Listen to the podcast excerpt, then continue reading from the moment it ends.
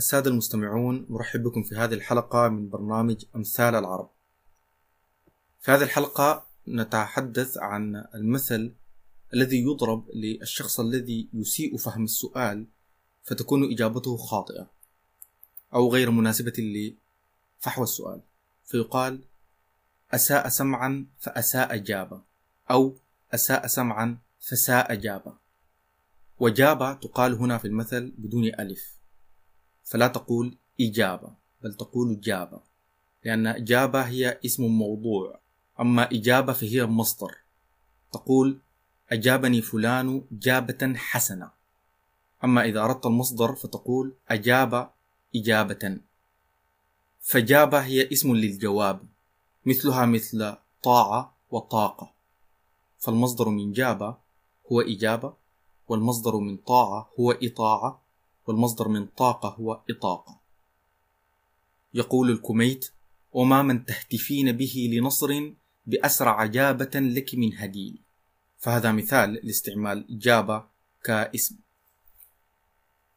ويقال أن أصل جابة من قولهم جاب البلاد يجوبها إذا قطعها طوافا لأن الجواب هو ما ترجع به للشخص الذي سألك. ومنها جوائب الأخبار. ومفردها جائبة الخبر. فجوائب الأخبار هي الأخبار أو الأحداث التي تجوب البلاد أي تقطعها وتلف الأرض وترجع مرة أخرى. تقول هل عندك جائبة خبر؟ أي هل لديك آخر الأخبار؟ وتقول عند فلان جوائب الأخبار أي أن لديه آخر الأخبار أو الأخبار التي لفت البلاد. وبالعودة إلى المثل فإن أصل المثل أن سهيل بن عمرو كان له ابن مضعوف أي لا يجيد الحديث. فسأله شخص ما قال له أين أمك؟ يريد أين تأم أي أين أنت ذاهب؟ فظن الفتى أن الرجل يقول له أين أمك؟ فقال له ذهبت لتشتري دقيقا. فقال سهيل أساء سمعا؟ فأساء جابه أي أنه لم يحسن فهم السؤال ولذلك لم يحسن الإجابة. فصارت مثلا فلما رجع سهيل إلى زوجته أخبرها بما قال ابنها فقالت له أنت تبغضه أي أنك تنتقده لأنك تكرهه. فقال لها أشبه امرؤ بعض بزه. فصارت مثلا وهذا مثل آخر سنحاول أن نناقشه آه، في حلقة قادمة. وقد أخذ العديد من الشعراء هذا المثل وصاغوه في أبيات شعرية فقال أبو العتاهية إذا ما لم يكن لك حسن فهم أسأت إجابة وأسأت سمعا ولست الدهر متسعا لفضل إذا ما ضقت بالإنصاف ذرعا. ويقول البحتري وخليل دعوته للمعالي وهي دون الطراق تطرق بابه هم عن دعوتي ومن ساء سمعا في مواضي أمثالهم ساء جابه.